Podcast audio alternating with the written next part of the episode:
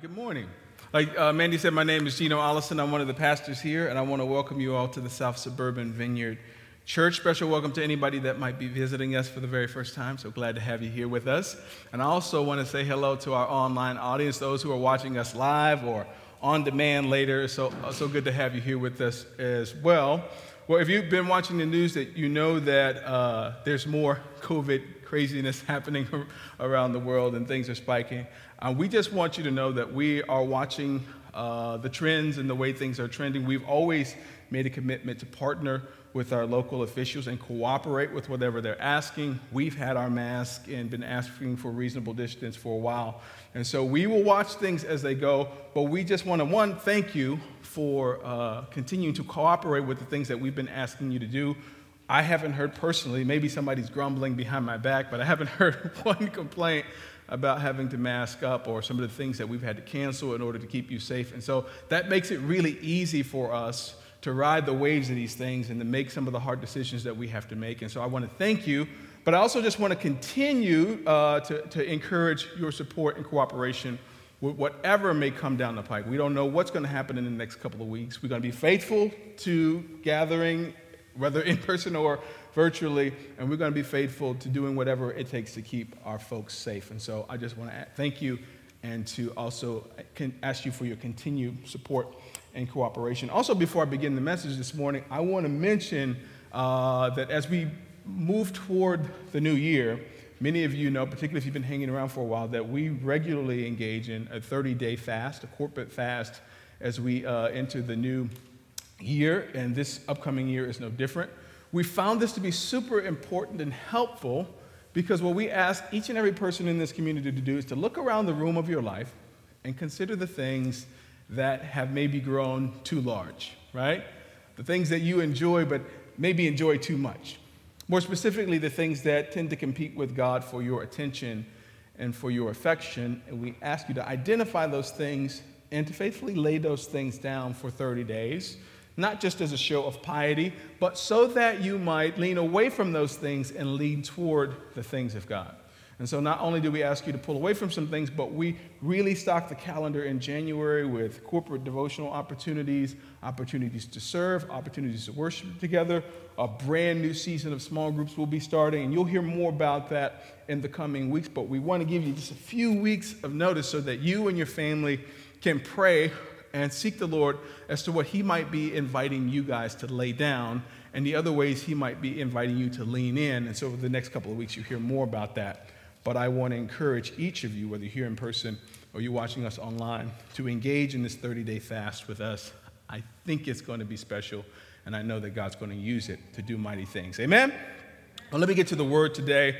I have the privilege of continuing a teaching series that we started a couple weeks ago a series that we're simply calling God with Us. And this is our Advent season uh, uh, teaching series. And Advent, as we've defined over the last couple of weeks, is a season observed by Christians all over the world. It's a time of expectant waiting in preparation for the celebration of the birth of Jesus at Christmas time. And during Advent, we do three things we thank God for his first coming. We prepare for his second coming, and perhaps more importantly, we celebrate his presence among us today. We celebrate the fact that we know that God is here with us. And so, this whole distinction of God being with us really matters because it really matters that God is close. It, it really matters that our God is proximate, that He's accessible, and that He's near. We said a few weeks ago that the world gauges importance by looking at who has status and who has influence and who has resources and who has all the things like power and beauty and all that sort of stuff that, that humans sort of like, and that, that, that importance and significance is validated because we don't have access to those people, right? The important people aren't close to us. We can't go up and touch them. They're behind a wall of bodyguards, or they're away in green rooms, or they get to walk through special ropes. And that's how we know that people are special. God's greatness, on the other hand, what makes him distinct, he's defined by his nearness, his accessibility, his proximity, because he has status, he has influence, he has all of the resources of heaven and divine power, dominion, and authority. And instead of being aloof and distant, he chooses to draw near to us. And he allows us, in turn, to draw near to him. He comes close. I love how Eugene Peterson puts it in his translation of John chapter 1, verse 14 in the message translation. He says, The word became flesh and blood and what? Moved into the neighborhood. If you want a picture, a word picture of what it means for God to be near to us, having all of the resources, all this uh, importance and swag of heaven, rather than moving into a gated community, he moves into the hood with us. With all of his resources, with all of his bounty and blessing, he moves into our neighborhood. And so the goal of this series is to highlight all the ways that God's nearness to us matters and to prime our hearts to enter this season and hopefully exit this season with our hearts tuned to heaven's frequency, our hearts calibrated in the right way because the implications of God's nearness are far reaching. Put a different way, God's with usness matters. And it behooves us to explore the ways that it matters. And so we opened this series a couple of weeks ago by describing how one of the ways that God draws near to us is he brings the light of heaven to earth. And that matters because we are surrounded by darkness. There's darkness around us and there's darkness in us. Jesus is that light, and Jesus also uh, invites us to continue his ministry of light by making us like too. And so that's what we talked about week one. Last week, Pastor Shannon did a great job by t- highlighting Zechariah and Elizabeth's story at the beginning of Luke chapter 1. And she talked to us about how encounter is available to all of us and how these meaningful encounters with God inform the mission, what God has called us to do. Now, I want to continue this series this morning by talking about the supernatural. I want to continue this series by talking about the supernatural and how God's nearness to us manifests itself in supernatural ways. I also want to talk to us about how the supernatural is central not just to all of Scripture, but especially to the Christmas story and how it demonstrates the purposeful nearness of God. And so we all have the same working definition of supernatural, I'm defining supernatural as attributed to some force beyond scientific understanding or the laws of nature. I'll read that again.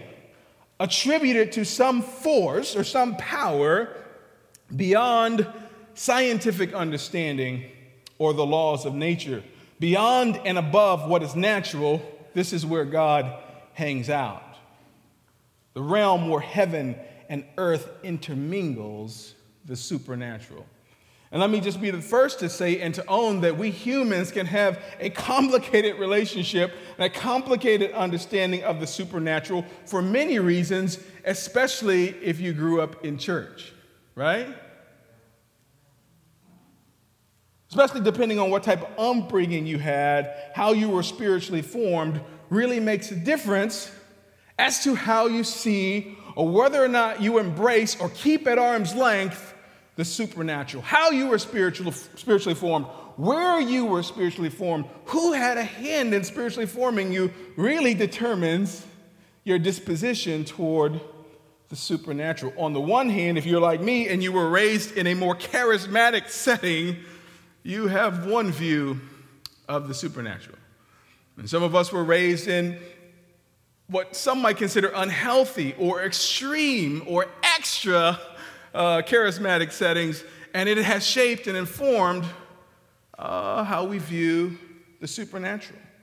Some of us were raised in environments where if I'm just being, if I'm being nice about it, it was just weird. It was strange. Everything was hyper spiritualized. There was a demon under every single rock, right? And we were encountering regularly people who were, as the saying goes, so spiritually minded that they were really no earthly good. Am I the only one who rubbed shoulders with some of these folks? And it was just kind of kind of strange. You know, you almost didn't want to invite your friends to church, and you had to give all kinds of disclaimers. Listen, if Sister Sheila comes and she anoints you with oil, just, just go with it. Deacon Bob asks you if you've been washed in the blood. Trust me, it'll go faster if you just say yes. Tell him you've been washed in the blood, it'll be over. Or we just, I regularly interacted with people who would just randomly, for no reason, speak in tongues. I mean, you would just be at a normal event and you wouldn't think that the Spirit would be moving in the restaurant when it's time to order. So you're ready to order? Yes, I'll have ribashkara. No, I'm not making fun of tongues. I regularly pray in the Spirit. But I'm just like, bro, God's quickening you now at this moment? It's strange, right? On the other hand, you have people who were raised in less charismatic settings, and your spiritual formation sought to downplay or condemn, perhaps even to make fun of the supernatural.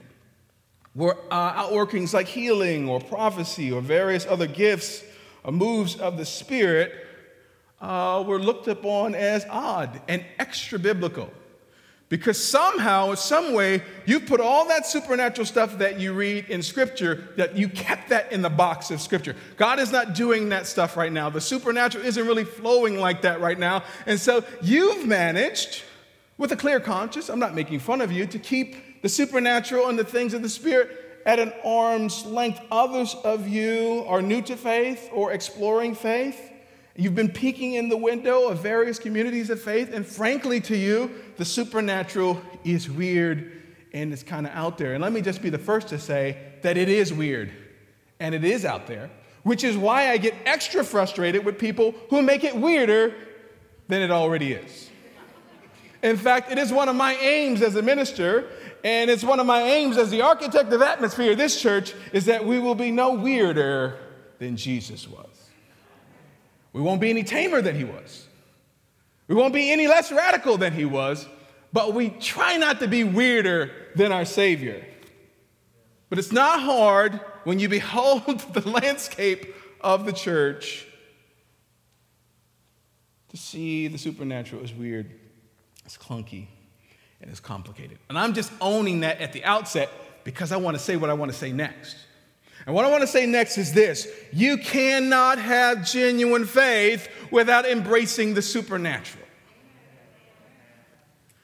You cannot have genuine faith without embracing, to a major degree, the supernatural. From cover to cover of the book God hands us is brimming with the supernatural. In fact, if you were to tr- extract the supernatural from the scriptures, you might just be left with maybe, maybe the maps in the back. Or maybe those little blank pages they put in the backs of Bibles for no. If you were to extract the supernatural from the scripture, because from cover, from cover to cover, from creation, when the Lord spoke to nothing and created everything that we see, ex nihilo, from nothing to the Exodus and the deliverance, the divine deliverance of God's people from slavery, to the prophets. Come on, to the Gospels where Jesus is born of a virgin, dies, and gets back up, right? You'd have to totally cut out the Gospels. Don't even think about the book of Acts. Completely rip out the epistles and don't go near Revelations if you don't, you know, want to engage with the supernatural from cover to cover said, Preacher, what's your point? You cannot have genuine faith without the supernatural. I said, Preacher, that all makes sense, but what does any of that have to do with Advent? Well, the scriptures are full of the supernatural, but especially the Christmas story. And every time we engage the scriptures, we're supposed to be asking ourselves, so what? What does it matter to me? What difference does any of that make? And so it's important as we engage this Christmas story that we're regularly asking, what does this mean for us? It matters because heaven, friends, has come to earth.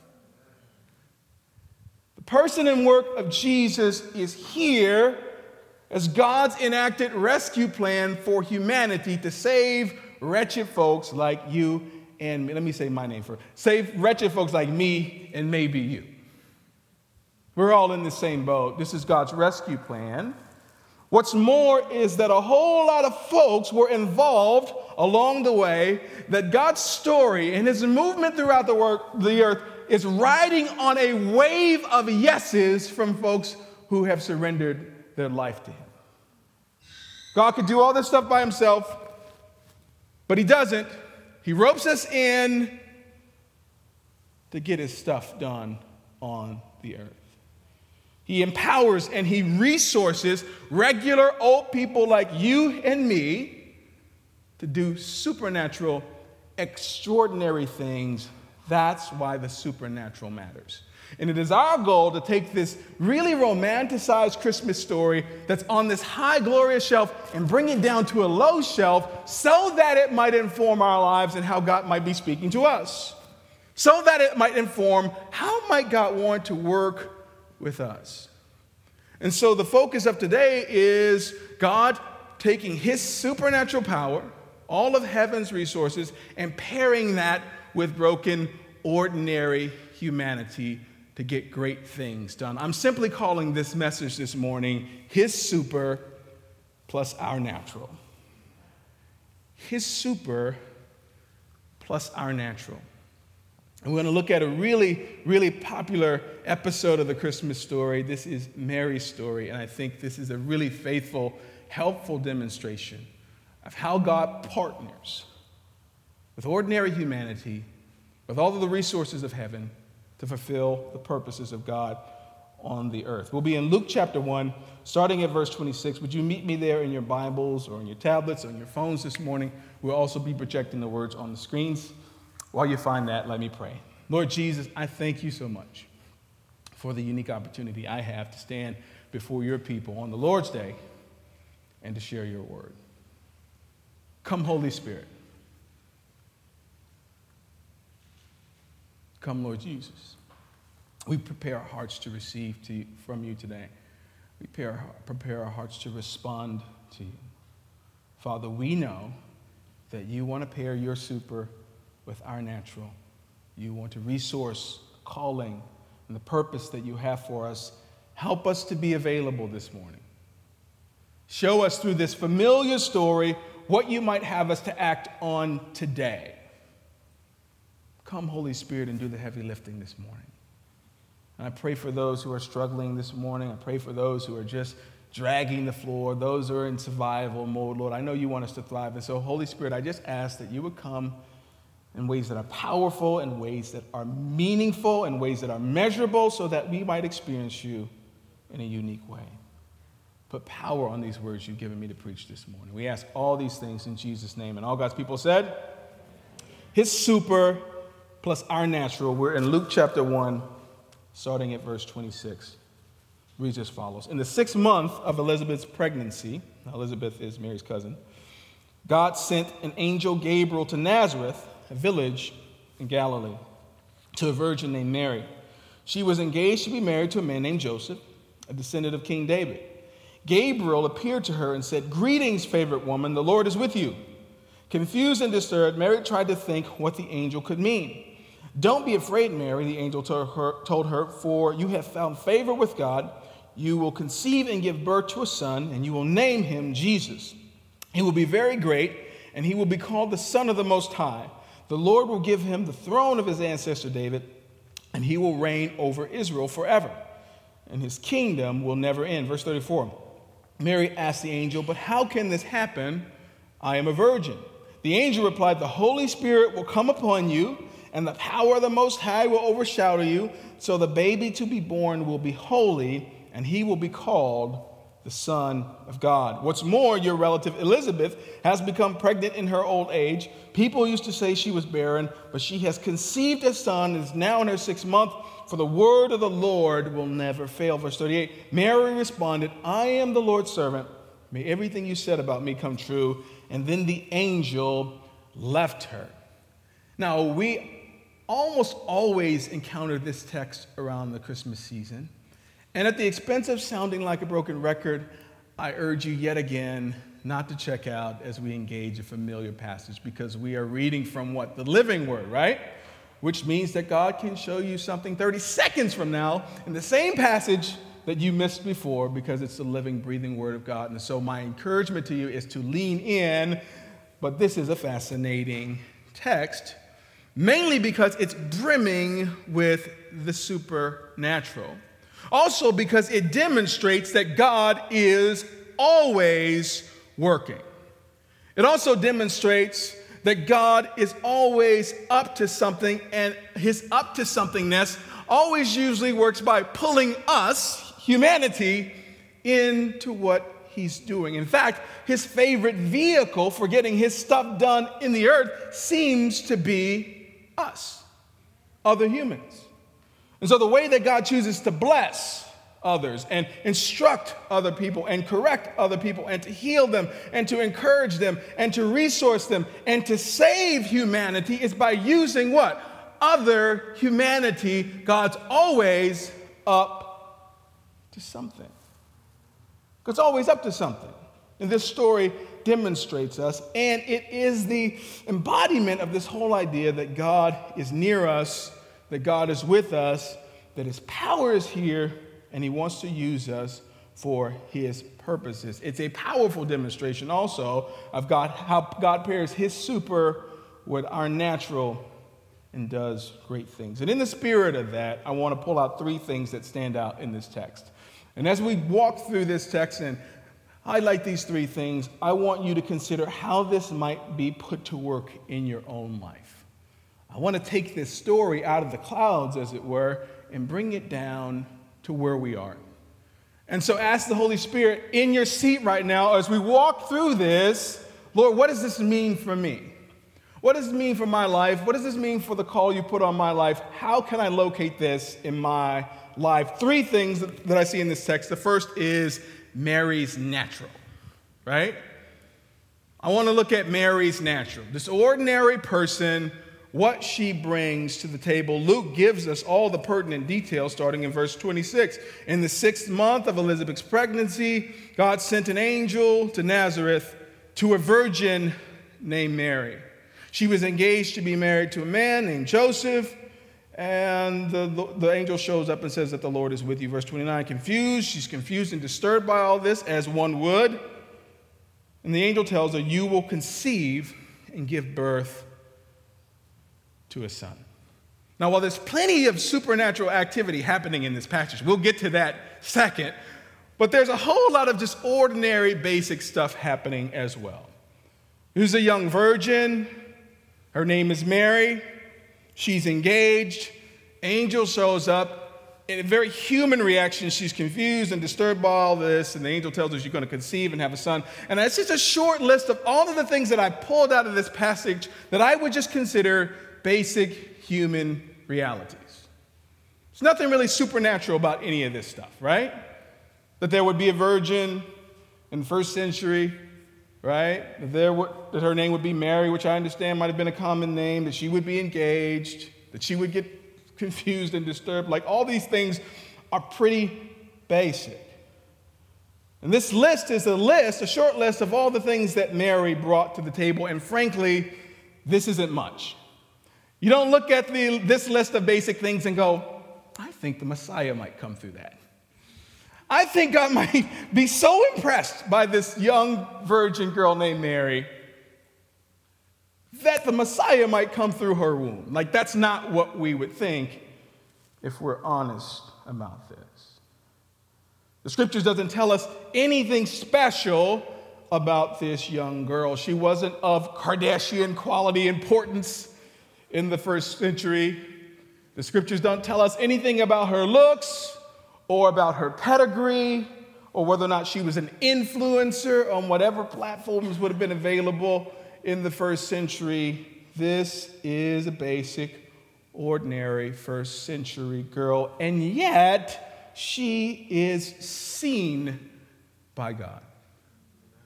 And yet she is located by God and not just known about and not just seen, but she is singled out.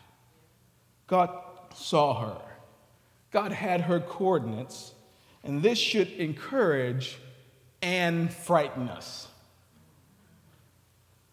It should encourage us because many of you feel like your basicness disqualifies you.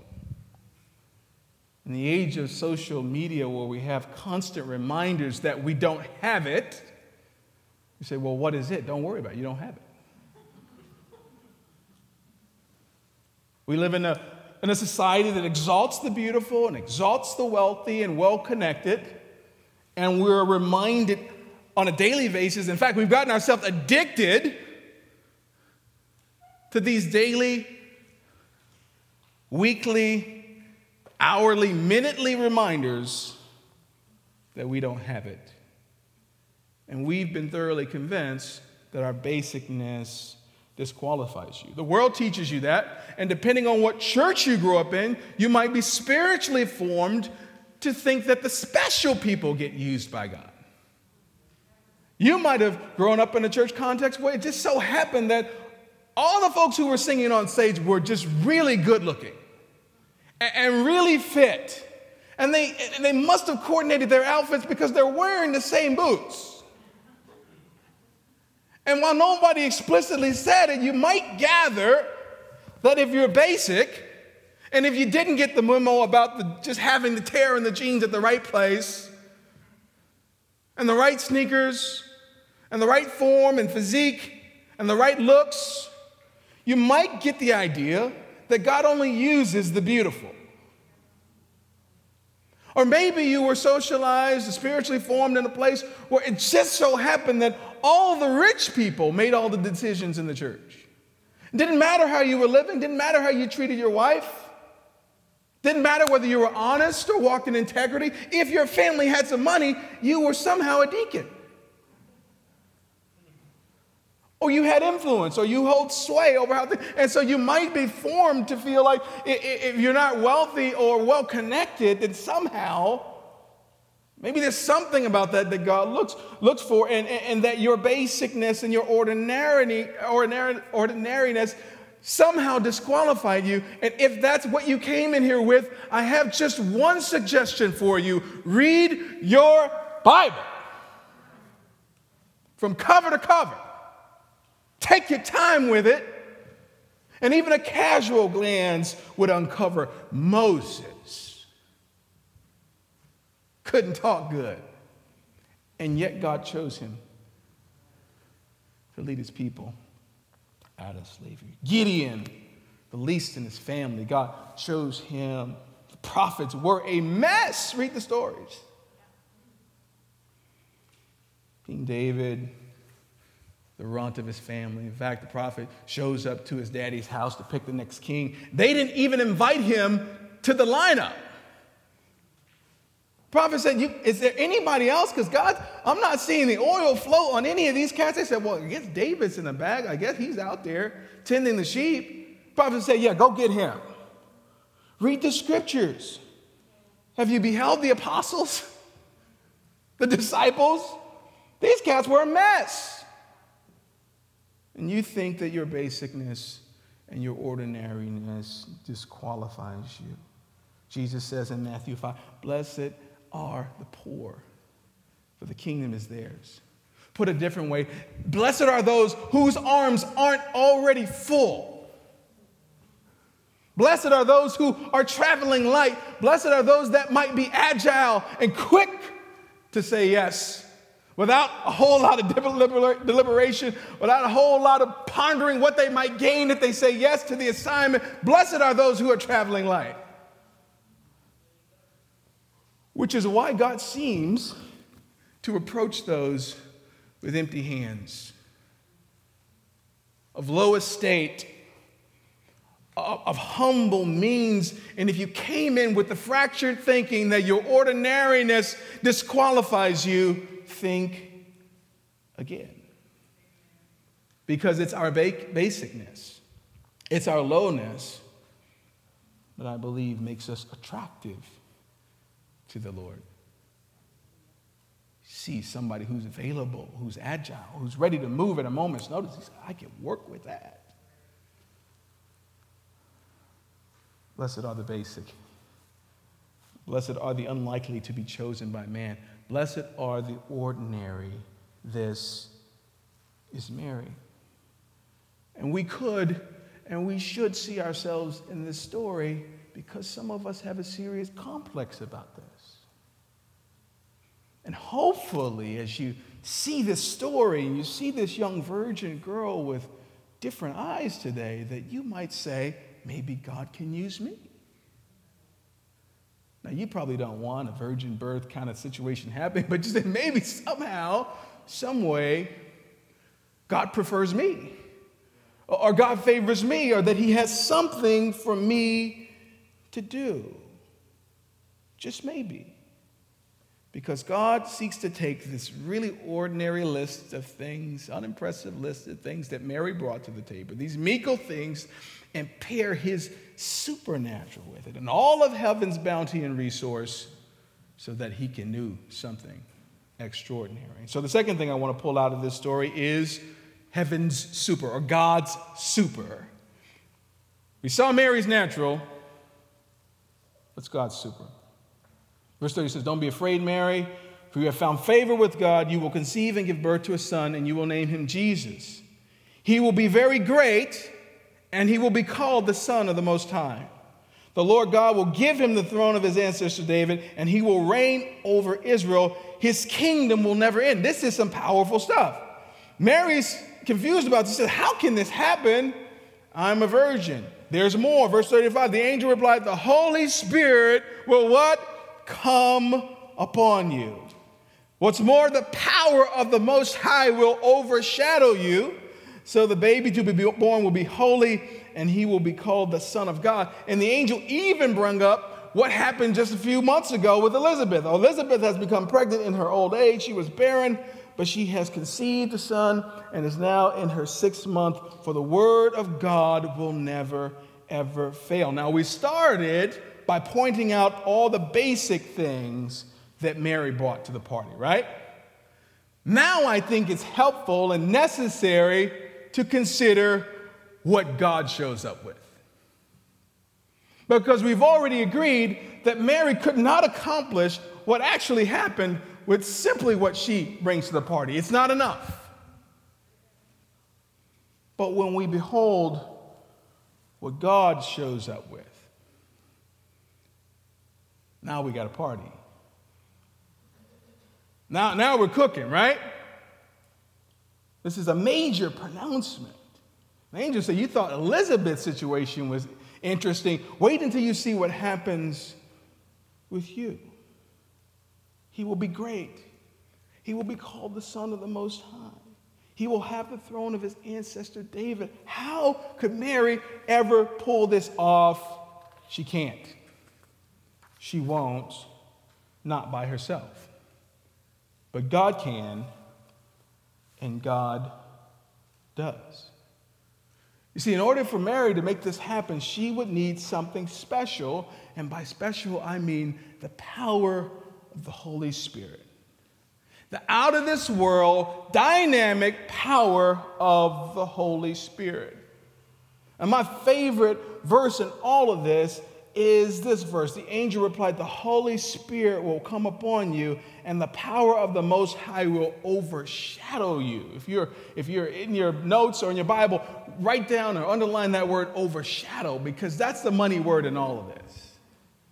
And that overshadow means that it will just, God's, God's, God's power in His presence, fueled by His will to do something, fueled by His will for a dynamic outcome, will overtake something that which is natural, ordinarily unable to produce that result. He will overshadow it to His ends for His will, for His glory, for His purpose. The power of the Spirit will overshadow you so that ordinary you, paired with the might and power and the resource and bounty of heaven, might do something extraordinary. Now, this is super important. Why? Because if you have kept the supernatural at an arm's length, if you're satisfied with just being a good person, if you're satisfied with just showing up as an agent of God's light as just being nice and just being generous, and you're content to function in your life without the power of Holy Spirit, we are leaving a lot of money on the table. Because what we can do on our own is not enough to push back the kingdom of darkness. Niceness does not win folks from the kingdom of darkness. Niceness does not unseat supernatural demonic hosts. Niceness won't unseat racism and bigotry and sexism and violence and murder and hate. Niceness has never unseated that. It is the kingdom of God pushing back forcefully against the kingdom of darkness. It is the power and presence of the Holy Spirit. You need that to be on mission where you live, where you work, where you go to school. The Holy Spirit will come upon you, the power of the Most High will overshadow you and all of this good stuff that could never happen by your own doing will come, will come to pass. It's a major disruption of her life plans. Now she's on track to be the mother of God.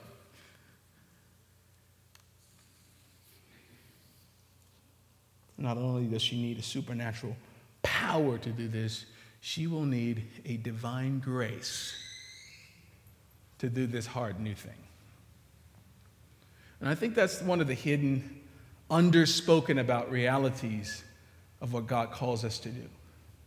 He not only empowers us by the Spirit to do hard things or the things that He's called us to do, but He also releases a divine grace to each individual to do what they have been called to do. I've learned, by the way, not to be looking over the fence wanting somebody else's ministry or wanting somebody else's life or wanting somebody else's assignment because you know what? God only releases one grace for a person to do that. You might be looking at somebody and say, Man, I really want to walk in that. I really wish that God had given me that. You don't want that. Trust me, you don't want that.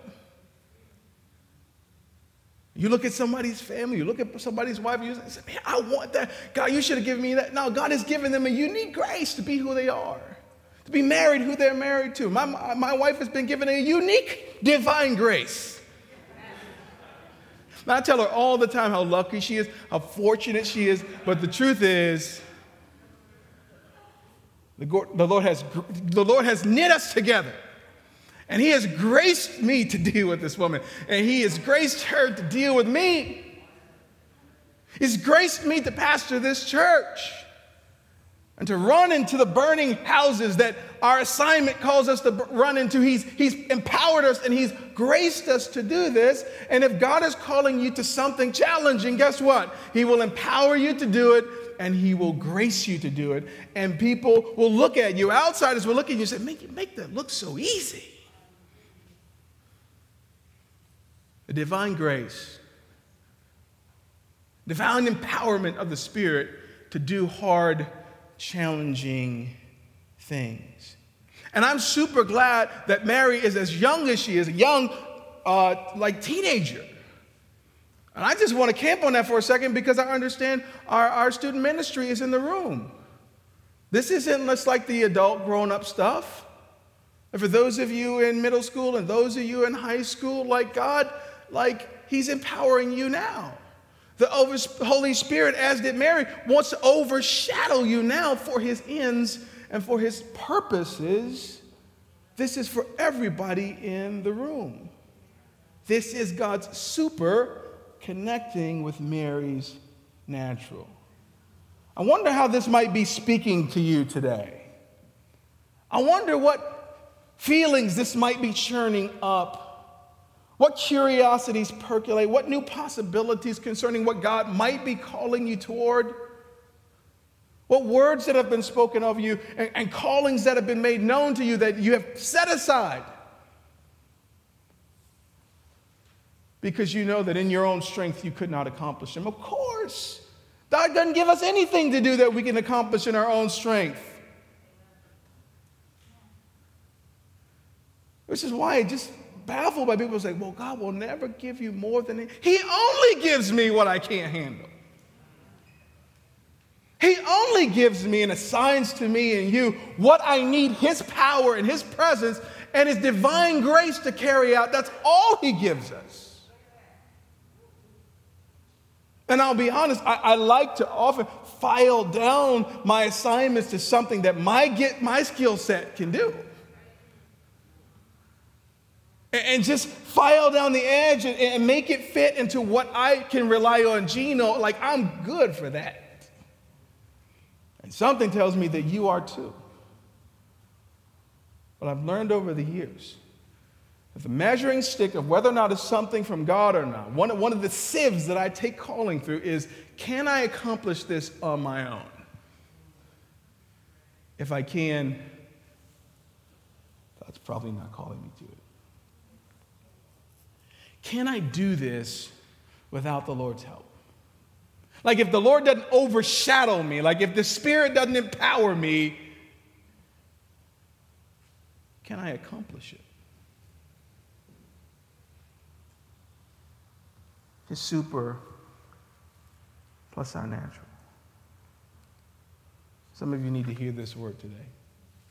Some of you need to be reminded that the living God who put you here for a purpose wants to pair his super with our natural to get his stuff done on the earth. And let me just pause there for a beat because so, so many of us are just, li- you're just living for yourself.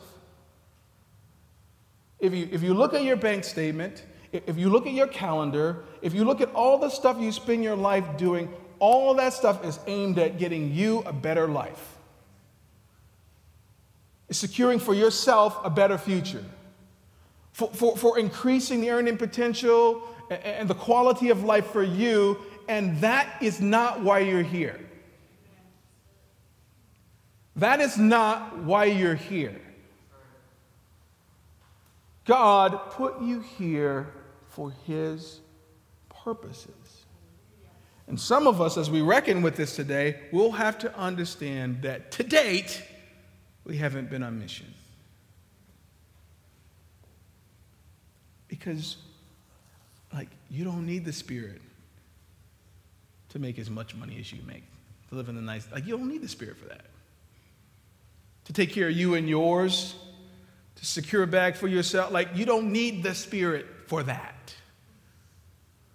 But to continue his ministry of light, to push back the kingdom of darkness, to be his inside man, his inside woman in the places where he's called you, you need the Spirit and more.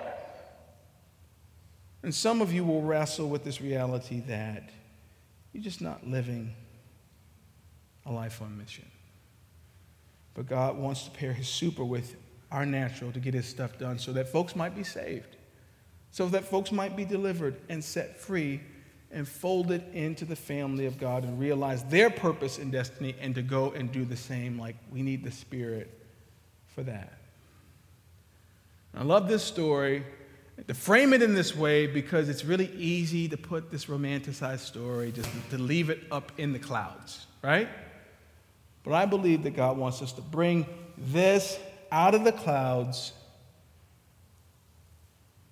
because you've been called and graced to work where you work. Hmm? To parent who you parent, to lead and influence where you lead and influence, to teach in the classrooms that you teach, to go to school, students where you go to school. You have been called and graced to be there, to work in the factory where you work, to work in the prison where you work, to work in the office where you work. You've been called and graced my God. And I wonder what impact you might have if you understood that you need the power of the Spirit to go to work every day. You say, Lord, show me what I can't see. Over, overwhelm me today, overtake me today, overpower me so that I can be your agent here. Our teachers, be prayed up before you go to the classroom. Students, to be prayed up before you go to school, recognize that even at your young and tender age, God wants to use you. He wants to overshadow you for His purposes and for His glory. Now, I've talked to you this morning about two things. I talked to you about Mary's natural, or what we humanly bring to the table, which we've identified as not enough to accomplish the grand things that God has for us, and we've identified God's super. The third and final thing that I want to acknowledge because I think it's important to this story is, is Mary's posture toward all of this. It's the often unspoken about ingredient in all of this. Because we have our natural stuff, and God has his supernatural stuff. But if those things are to cooperate together, it takes what? A certain posture, right? So when we talk about Mary's life, this is a sudden major turn of events for this young girl. She's engaged to be married. Her life seems to be on a promising yet predictable track to the best possible life for a young girl in the first century. And here she is, upended by this dynamic prophetic pronouncement that she would now be the mother of God. This is like a heavy thing, right? And what's her response? How does she handle this? Verse 38 tells us Mary responded, I am the Lord's servant. I'll sit with that for a second. I am the Lord's servant. May everything you said about me come true. And the angel left her. King James Version says, She replied, Be it unto me as you have spoken. This is how she responded. But this isn't just her response, because I think to just re- to, to frame this as what she said is to reduce this young woman's faithfulness in a way that's not fair to her. To reply to this sudden disruptive calling flows not from the head, but it flows from the heart. I'll say it again. To reply and to respond in this way flows not from the head or even the mouth, but it starts in the heart. It flows from what must be a deep place of faith and trust.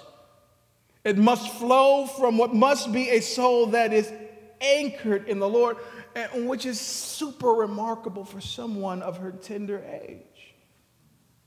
And I say this again, knowing that our young people are in this room, and I just want, I just would that you, you would understand what God could do with a young yes. a, a young yes. You know, we grew up in a setting with all kinds of crime and drama and a bunch of saved folks, but the only testimony we heard was, man, I got shot seven times and I died on the table and God brought me back and here I am, 65, I'm running for my life for the Lord. And person after person talked about how they gave their best years away to the streets and their best years away to drugs and their best years away to prostitution. And God, in His faithfulness, had rescued that. But I didn't hear a whole lot of testimonies about young yeses.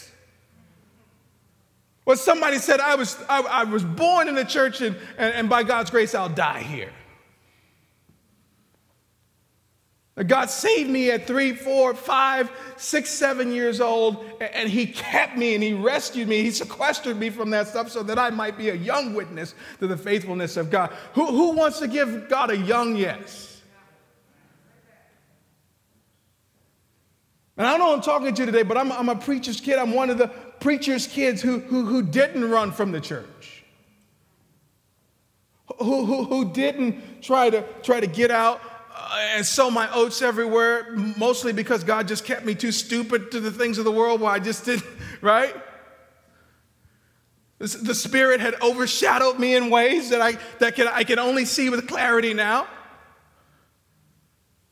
That I missed all the signals that would have lured me into places of sin and brokenness that would have me paying a cost for right now. It was a divine grace that God put on my life to, to, to take the track that I took. And the fruit of it is that I can stand before youth groups and say that you, you can follow God's plan A for you. That you can give the Lord a young yes. And that we as a church can be raising up people, young people, all the way from the infant room to understand that God created you with purpose That you don't have to go and give the best years of your life and then come stumbling back to faith 45 and 50. You better hear me, young people. A young yes, right now. That doesn't mean you're not going to mess up. That that mean that the things of the world might not sparkle and glisten. That you might not stumble and fall. It means that your posture will be toward a yes to the Lord.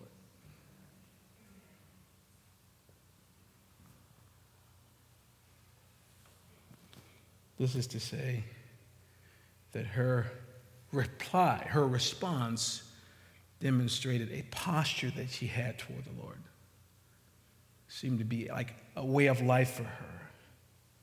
The fruit of which keeps a yes on your lips, ready for the Lord to give you instruction. The fruit of which that your, your feet are swift to move in the direction that God would point.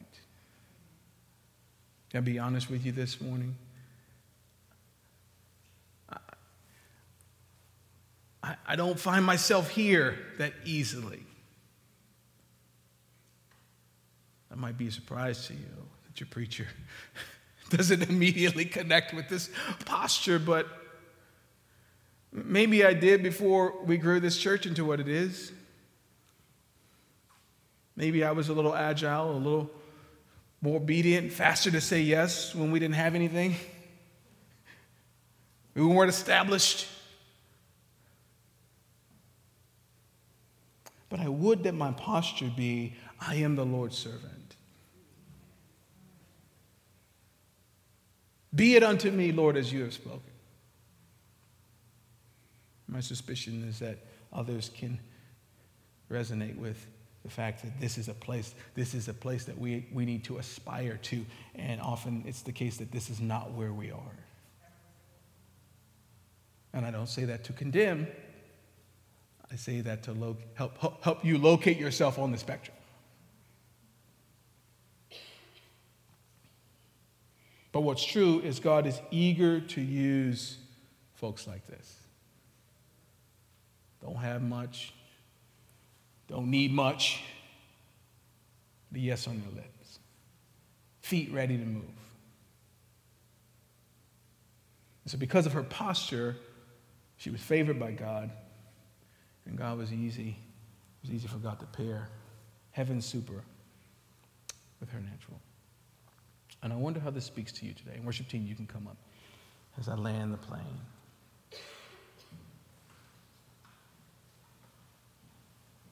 How is this sitting with you this morning?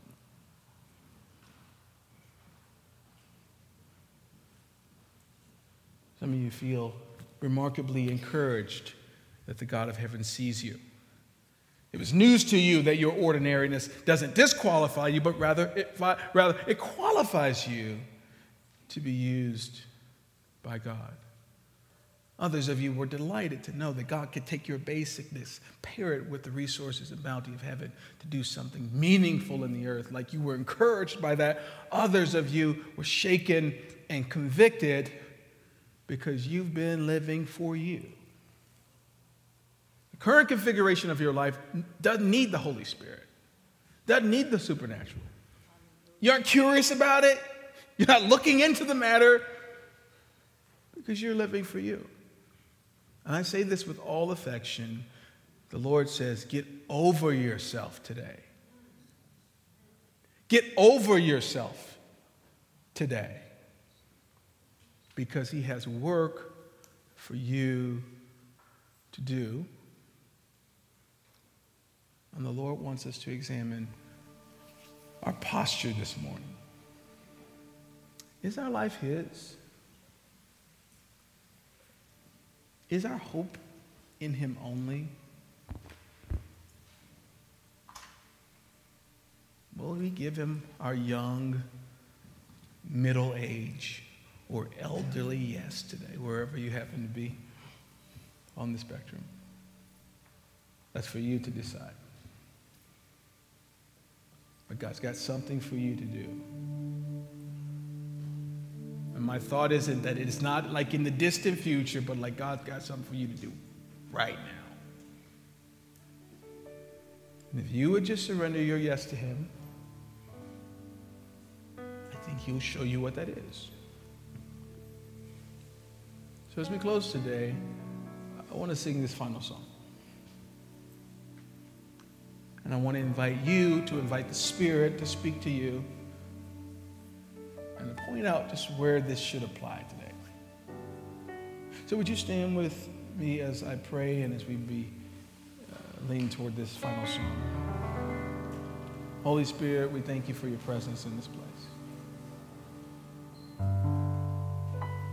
God, you have permission to arrest what you want to arrest, to put your finger on what you want to put your finger on.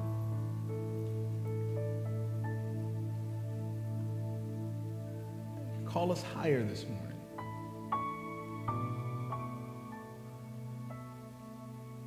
Call us higher.